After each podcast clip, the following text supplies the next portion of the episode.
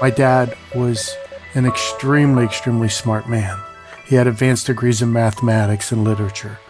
And when he just couldn't grasp, I had a hard time. Hi, I'm Bobbi, a certified caregiving consultant and educator, a caregiver support group leader, the author of two books for caregivers, and a frequent presenter at caregiver conferences and webinars. And I'm her husband, Mike, and I'm a certified caregiver advocate and a certified music therapist. And this is Rodger That, the podcast dedicated to guiding you through the heavy haze of dementia. Here we focus on the caregiver, offer practical insights, and share some emotional support. And we might even share a laugh or two because we all know laughter's the best medicine. And don't forget the wine, Mike. You know I won't forget your grape juice. Fermented. I appreciate that. I appreciate that. fermented that. grape juice. so, we've talked many times on the show how you took care of my dad for seven years. And then, after a short period of getting back to some semblance of normalcy in our lives, you decided that you wanted to help others cope along their dementia care journey. And then you became a CCC and a CCE. Absolutely. We, like so many people, walked into this caregiving time not knowing what we were getting into and how difficult it was going to be, how long it would take, and even how to respond to um, dementia behaviors. And that brings us to today's guest, who is a dementia consultant and family guide. She's the founder of Alzheimer's Family Consulting, a family consultant, speaker, certified senior advisor, and the author of the highly rated It's Not That Simple Helping Families Navigate the Alzheimer's Journey. We are pleased to welcome Pam Ostrowski. Good morning, Pam. Thank you so much for being with us. Thank you, Bobbi. Thanks, Michael. I appreciate the invitation and I look forward to our conversation. You know, it's not that simple, you know, is is perfect. Yes. Um, you know, one of the things that we struggle with is in not realizing how complex this journey can be. And I know that you both understand it pretty clearly. Uh, and by helping families understand that complexity, they can make the plan that they need in order to actually have the best journey possible, have peace of mind, and no regret or guilt. Now, you were you were also a family caregiver and you know, we like to start off our show very often with people sharing a bit about their personal caregiving experience. So, our biggest challenge was uh, when I first spent time with mom and dad at Christmas of 2000, and my mom started showing unreasonable anxiety over my dad mailing a letter and making it on time. We're talking about the water bill. And so at that point, I realized something was wrong. And that was the start of our 14 year journey. So I moved them from New Hampshire to Phoenix immediately, well, within the first six months. And then we, I watched them carefully. We eventually saw some behaviors that I saw, but my dad didn't. So it was all of that conversation about what's happening with mom. And then by 2007, uh, dad finally started to admit that there were some issues because mom was getting lost in the mall and he was struggling a little bit. And so we had to have the talk, which is one of the topics in the book words to use. How do you have these conversations? And it's always best to have those conversations in advance. And then kind of walk through my my we ended up in uh continuum care so that we dad was independent mom was assisted then mom needed memory care and then dad was uh, needed assistant and so we just kind of progressed through the care continuum. And then dad passed away in 2011. He had dementia the last three years, while mom was progressing with Alzheimer's at the same time. And so she had progressed to an advanced memory care community. And then after dad passed, we moved uh, to a different care community. And she was, um, happy and inside. She was still there, but she couldn't communicate. She was non vocal for seven years. Uh, so all those conversations that mothers and daughters have all went away those last seven years, and so we really learned how to communicate through physical, um, you know, hugs and and that type of thing. But we never had a conversation after 2007, 2008. I appreciate your mentioning the levels of care and how they change as the disease progresses because a lot of people aren't aware of that. Unfortunately, some people still think of care homes or care facilities as those nursing homes of years ago where none of the kind of support and understanding exists as it does now. And there wasn't any training back then either. Yeah. Yeah, that's um and that ultimately now that I'm running Alzheimer's family consulting and I'm I'm presenting to caregivers, I'm presenting to family members and I tell family members when you're looking at different care communities, if your loved one's been diagnosed with dementia, ask the care community whoever you're you're working with about their dementia certifications. If they say, "Oh, well, we do our own in-house training," ask to see it. There's no reason why you can't. You're you're about to invest a lot of money. a, a, lot, lot of, money. money. you have every right to ask whatever question comes to your mind. And I know some families are scared to ask questions. So that's part of the coaching that I do is it's like absolutely not. Let's go find out what training they actually have because communicating with someone with dementia as anybody who's in this situation knows or has been in it, like you uh, both, it's it's very difficult and very different than the way that we would talk with someone who's cognitively capable. Now, you you mentioned having the discussion about dementia care.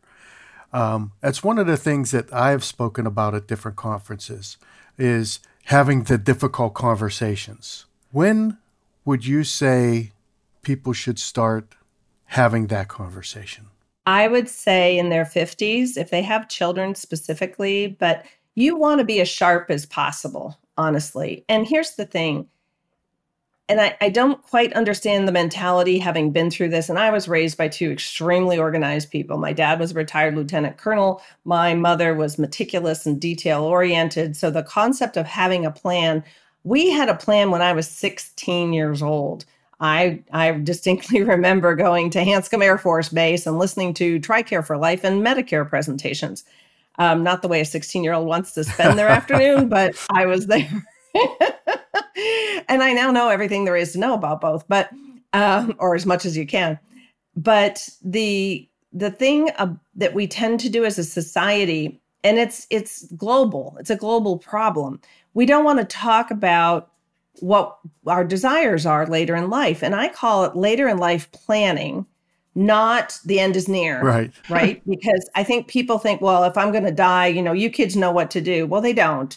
And if you truly want your wishes to be to to be fulfilled as you are later in life and perhaps cognitively impaired at some level, whether it's dementia or just mild cognitive impairment and whatever type of there's 70 different types of dementia so, whatever that might be, it's really important for you to express and communicate, preferably in writing, what you want for care. What are the trigger points? Because that's what people don't think about. They just figure that you go from being normal, cognitively capable to boom, you have Alzheimer's disease. It doesn't work that way. It's a very slow progression. Typically, I will say typically because there are definitely exceptions to that. But the the catch then is is that well what what does that look like? What do those maybe, you know, 10 to 15 years look like? And really saying, you know, what's the trigger point? Is it a fall? Is it a broken limb? Is it a hospital visit? Is it you know you're not able to um, cook anymore for yourself which is really what happened to my parents that was the big trigger point for us and so if you're not able to do certain things or you know what maybe it's just that you're it's not that you're not able you just don't feel like doing it anymore. Why not move to the docked luxury cruise liner otherwise known as independent living and assisted living and have them do all the work? And my mother loved that idea. She was just on the cusp of losing her her words. And i remember saying to her you know because dad was very resistant i said you have you have staff mom. Yeah you know, it's it's interesting because that conversation is so difficult because the parent doesn't want to talk about their mortality. And the child or the caregiver doesn't want to talk about that happening to their parents. I know we've tried a number of times with our daughter to talk about it and she she's just total risk avoidance even though we want to talk about it we want to let her know. Now she's gotten a little better, but still there's that resistance. I don't want to know. I don't want to hear that. Yeah, she's terrified. And um, at one point, I was talking about the day that frequently comes when a parent no longer recognizes the child. And I said to her, if it happens to me, if you walk into the room and, and I don't know who you are, I would like you to smile, tell me your name, and talk to me about your mother. And what she said was, That's not going to happen to you, but I will tell my friends. And, you know, and I've worked in this field for 20 years, and, you know, Mike and I are doing this on a regular basis. And still, I guess she blocks out the fact that this is something that happens to millions of people. We're all fine until we're not, and it's best to be prepared. Well, the dementia is not a given. It's not hereditary. Only five percent of people are, right. you know, genetically uh, tied to an Alzheimer's diagnosis. And so, with the with the children, the adult children being in denial, I think it's the, the biggest fear is that when you walk in the door, and I talk about this in the book, when you walk in the door and your loved one doesn't know you, and you gave her the perfect advice, which is if that were to happen, just say, I'm somebody who loves you very much. And the the glint of hope to that is that just because that one day you weren't recognized doesn't mean that the next visit you won't be oh hi you know and say your name and say i love you. Because the disease especially with alzheimer's it's variable and some we all have good days and we all have bad days. One of the things that um, i've i've seen is you talk about how to relieve fear anxiety guilt and confusion. Can you talk to our listeners a little about that uh, how how to do that because we all know caregiver guilt is so prominent. It is. And so I actually said to uh, some people a few days ago, I said, Do you realize that the potentially the worst care possible is for your loved one to stay at home, either alone or with you? And the daughter said, Well, why would you say that? And I said, What skill set do you have to stimulate and engage a loved one with dementia? How do you know that they are not looking at you as a caregiver and not as the daughter anymore. You've lost that relationship. And she said, You're right. And so when we we talk about the all of the anxiety and the guilt and everything are driven by fear. And it's a fear of losing this individual. And the bottom line is is that as I said earlier, this is a variable disease. There will be good days and bad days. And so the best thing to have is a plan so that you understand and have peace of mind that on this journey, you're going to have somebody next to you. That's what I do. Uh, to to voice your concerns and walk through that. The guilt is a sense of feeling that oh well if I let somebody else take care of my loved one then I'm not doing my job and love is about providing the best you possibly can for the people that you love. And unfortunately, with dementia specifically, you don't have the skill sets most likely, unless you have been dementia trained and you've gone through a lot of certifications and you understand the disease and what's going on and how to redirect and how to refocus the the loved one. Uh, the the bottom line is you need professional you need professionals to help you with that. You absolutely do. Um, but there are many circumstances where home care is the only option. Mm-hmm. And of course, you want to get as much support as you can. Um, I frequently tell people there's no wrong answer. Um, these home care facilities are extraordinarily expensive and going to become more so um, as more and more people need them. Uh, we kept we kept Mike's dad at home with us because he was the kind of person who, if he was in a hospital or if he was in a care facility, would deny he he would deny pain. You know, he had a broken rib. He he denied that it hurt. Um, he would tell the doctors or the, the, nurses, "Go take care of the sick people. I can take care of myself." He was a very good actor when it came to hiding symptoms. Um, and they're busy. They're overwhelmed, and um, to save his life, he needed to be at home. Um, and there are so many reasons. I always tell people there's no wrong answer, whether it's home care or a, a care home outside of the house. Um, and no matter what decision you make, you may may have to change your mind because it may not be possible to continue. We hear more and more now about somebody with dementia being released from a home from a facility because of aggression or behaviors that they don't feel that they can take care, they can deal with. And that's becoming a big problem.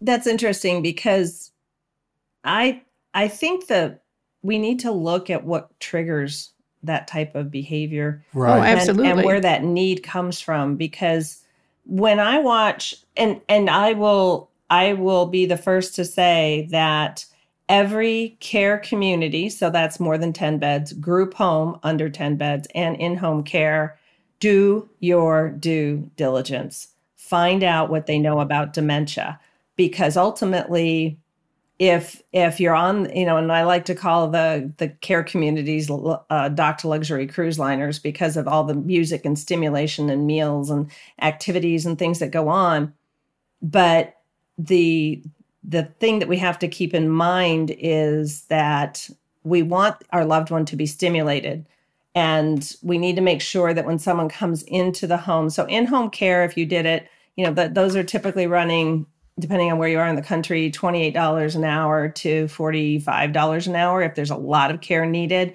so late stages for instance. But uh, and and that is a much it's almost double what it would cost to be in a care facility and probably triple that of a group home. Group homes tend to be the least expensive option, which can work out well for people. But, you know, just looking at the the options and making sure that they're getting enough stimulation, behaviors usually come from lack of stimulation, entertainment, engagement. Uh, and there can also be chemical issues there where, you know, it is going to require some sort of medication. But for the most part, I've seen people who are stimulated and well engaged no matter where they're living are you know can live a happy life. But you know it's a matter of understanding where all those resources are.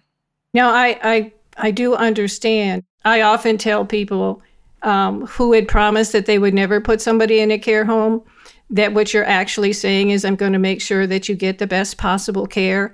And doing that make you know you let the professionals take care of them while you maintain your your relationship and I've actually had um, a couple in my caregiver support group. Um, the husbands, both parents, had a form of dementia, not the same dementia. Um, and in their home, they were completely disorganized. You know, they weren't cooking, they weren't paying bills, they were actually taping the curtains shut. Um, when they had them placed, they improved a great deal and became more social and you know they were clean and they were fed and everything was taken care of. They've both since passed but that was clearly the best decision for that family. Well and i like that what you said is you have to remain flexible and that's what the plan is about what the triggers are about is okay let's say that you do in-home care for a little bit and that to me is a natural progression. Get a little bit of help because caregivers of of de- those with dementia actually end up being 20 to 60% higher likelihood of getting one of the top five or more uh, chronic conditions. And so caregivers of those with dementia need respite. And if they don't get it, they're more likely, especially if it's a spouse, to get very sick or even pass. So we want to make sure that we're balancing the consequences of dementia caregiving with the caregiver's health as well as the qualifications of each option, whether it's in home care or moving to independent or assisted living or moving to a group home. And it's really a longer conversation. I mean, we could spend the entire episode just talking about care options. I do have an entire chapter on it, but but you know, that's that's the thing is that it that's why I said it's not that simple. yeah, absolutely.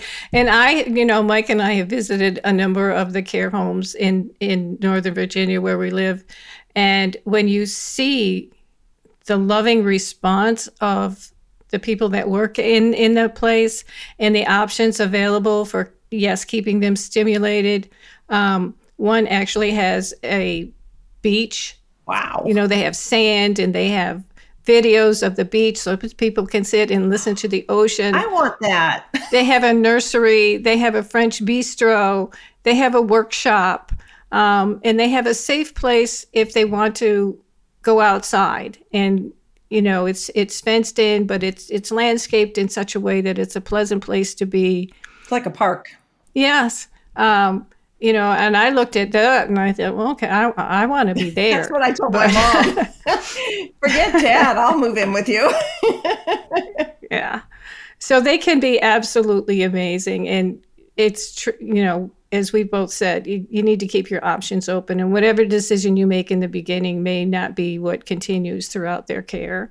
I always tell people you are doing the best you possibly can with the information that you have, and that at any point in time you can change your mind. Right. The only thing you can't change your mind on is once surgery is done.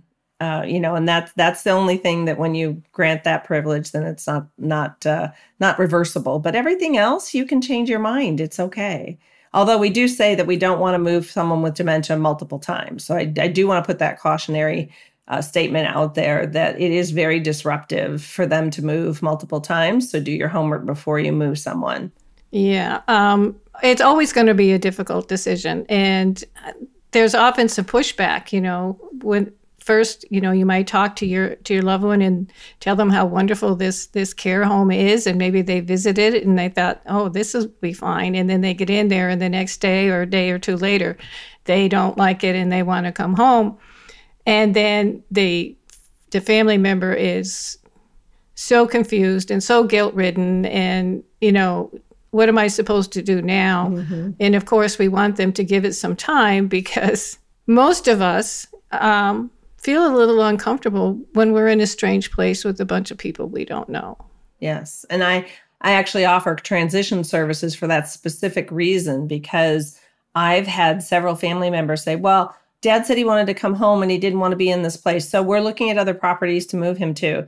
And I said, "Well, wait a minute. No matter where he moves to, he's going to say that because this is a transition period and it usually takes 30 to 45 maybe even 60 days depending on the individual. And the problem is is that the family members are treating the the parent or the spouse as if they're cognitively capable. And their perception from someone with dementia is going to be very different. And even the concept of home which i'm sure you've you you guys have have talked about where they don't want to go home they want to go to familiarity that's what they're saying. Right. And so this whole concept of the family thinking, oh, we're having an intelligent conversation and everybody's got their wits about them. No, you have somebody who's scared because their environment has changed, want familiarity back because their brain is no longer functioning properly. And they're panicking a little bit because, like you said, they're in a new environment with strangers. And frankly, they're going to be strangers every day. So if they're in mid to late stage Alzheimer's, and but the lovingness of the caregivers really makes that difference and they they start to get comfortable and they build habits and they start to enjoy doing things. So it's it's an interesting challenge to try to get the family members to not create a bigger problem by trying to move their loved one multiple times just because the loved one said i don't like it here i don't need to be here and and they've taken them at say, face value and that's that's sad because they don't have that capacity to make that decision at that point if they're in memory care. Yeah, one of the hardest things for for caregivers and certainly for for Mike and I was looking at his dad and he appeared the same but his behaviors were so different. And that definitely ties into you have a long term relationship with a parent who was the strong person, the one that educated you and, and nurtured you. And all of a sudden that's gone. Or with your spouse who was, you know, so capable in so many ways. And all of a sudden they're not, but they, they appear the same. And we hear from family caregivers, just like we hear from caregivers of somebody that's in a facility, they, they want to go home and what they want is to feel safe and comforted and and secure. And you know sometimes i tell people as an adult eh, through difficult times there were moments and i'm i, I do not have dementia and was too young to even consider it but i wanted my mommy. Yeah. Things yeah. were going wrong and i wanted my mommy. Yep. It's true. And and you know there's such a struggle with realizing And I think that's where some of the fear and anxiety to Mike's question comes from too is all of us when we have a parental relationship want our parent back. And that, because they're they were the solid one. They were the one that that, you know, brought us up. And so it's hard to realize that that individual although I strongly believe my mother was in there at the core. They are still in there, but they have this amyloid plaque tau tangle mess between them and who they are and us on the outside and vice versa but the thing that i i really what's what made me think of this is something that you said about the the parent relationship specifically but also spousal is that never ever treat your loved one as if they're a child. This person has lived decades. They've raised their children. They've had accomplishments in their career and in their their life and they have passions and never ever talk to them like they're a 3-year-old or reference, "Oh, it's mom's acting just like a 3-year-old today." It's it's degrading and it it we internalize that behavior and we treat them as if they're children and then they get angry and frustrated with us and we don't understand why and and so we have to realize dignity respect and and allowing them to be as independent as possible are the things we need to do. You know some of some of the terms that we use in talking about them i you know i try to encourage people not adult diapers not adult daycare yes. not adult bibs. Take those not daycare. Right. Um, and then some people wonder why they don't want to go or why they refuse to wear the incontinence um, underclothing that they need. Whatever mm-hmm. they called it before is what we want to continue to call it. Exactly. I totally agree. And it's it's heartbreaking to watch or hear. I've heard spouses say, Well, honey, would you like to look at this picture book? Would you have said that to him if he didn't have dementia? No. So then instead say, Hey, I brought a picture book. If you want to look at it, it's right here. That's how we would say that's the difference between the two. And then the, I'm sure you've heard or witnessed the, um, the corrective behavior. No, dad, it's not Sunday, it's Wednesday. What's wrong with you? really? Did you why would you ask that question? And what difference does it make? Well and so that's one of the things i mentioned in the book is let it go. Yeah. Yeah. Do you want to be happy or do you want to be right? You got to pick. Oh exactly. You know i love that and i use it often or do you want things to be calm or do you want aggression right you have to make that choice um, the term therapeutic lying um, it's not lying, it's entering their world. Um, and then again, that's that I'm in control. And you also get people that resist that. I would never lie to my mother. Um, yes. and I think, oh, yes, you have. Somewhere in your teenage years, you have lied to your mother. And it wasn't for her benefit, it was for yours. Exactly. And, and, you know, I always talk about it's not lying, it's giving peace of mind mm-hmm. and it's a gift you can give to your loved one by by helping them feel calm you know I, if if a woman was asking in mom's care community that where's the bus? The bus is late again. And i would always say you're absolutely right darn bus. I said i'm going to go up to that desk up there and find out when the bus is coming. And she would say thank you so much for doing that. My legs aren't so good. And so i would stop by the nurse's station and say the bus is late and we just keep going and we come back around the circle and she'd say that bus is late. And we do have the same conversation over again. There was no harm in any of that. Right. So i think we need to let that go as as caregivers and as family members and spouses. Yeah you know it's interesting because i i had a hard time with that with my dad circling back and circling back and circling back. Um, you know my dad was an extremely extremely smart man he had advanced degrees in mathematics and literature. And when he just couldn't grasp, I had a hard time. And again, I didn't know then what I know now. Sure. And and I had a hard time with that. Dad, how many times do we have to tell you?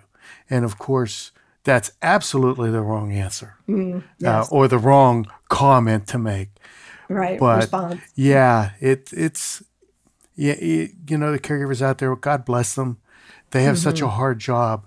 And they do. It's stressful. They're not in a position to go learn as we have done after the caregiving. Right. They don't have the time while they're in the midst of it. Mm-hmm. And that's one of the reasons why we do this. Exactly. That's what I was going to say. Well, I think I made every possible mistake there is to make in caregiving. We all have. And felt all of that guilt and uh, tried again the next day and the next day and the next day. Yeah. And like you said, we're all here because education is so important.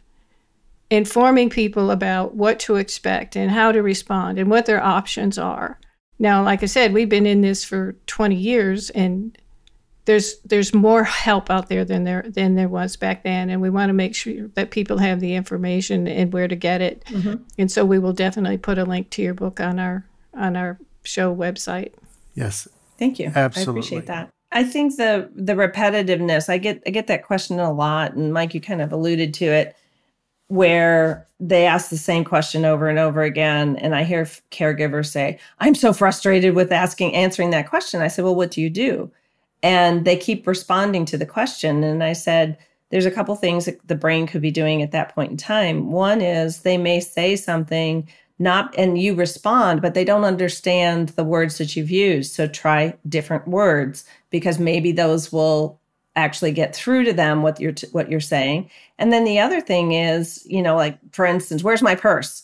Well where's my purse? Where's my purse? And to be able to say it's in the bedroom. It's fine. I checked on it. Everything is there. So let's go outside and have a cup of coffee. You know, it's literally physically, if you can, redirect right. and take them someplace else. Right. I often advise people to answer it in a different way. Say, for yes. instance, one of the things is, "What time is it?"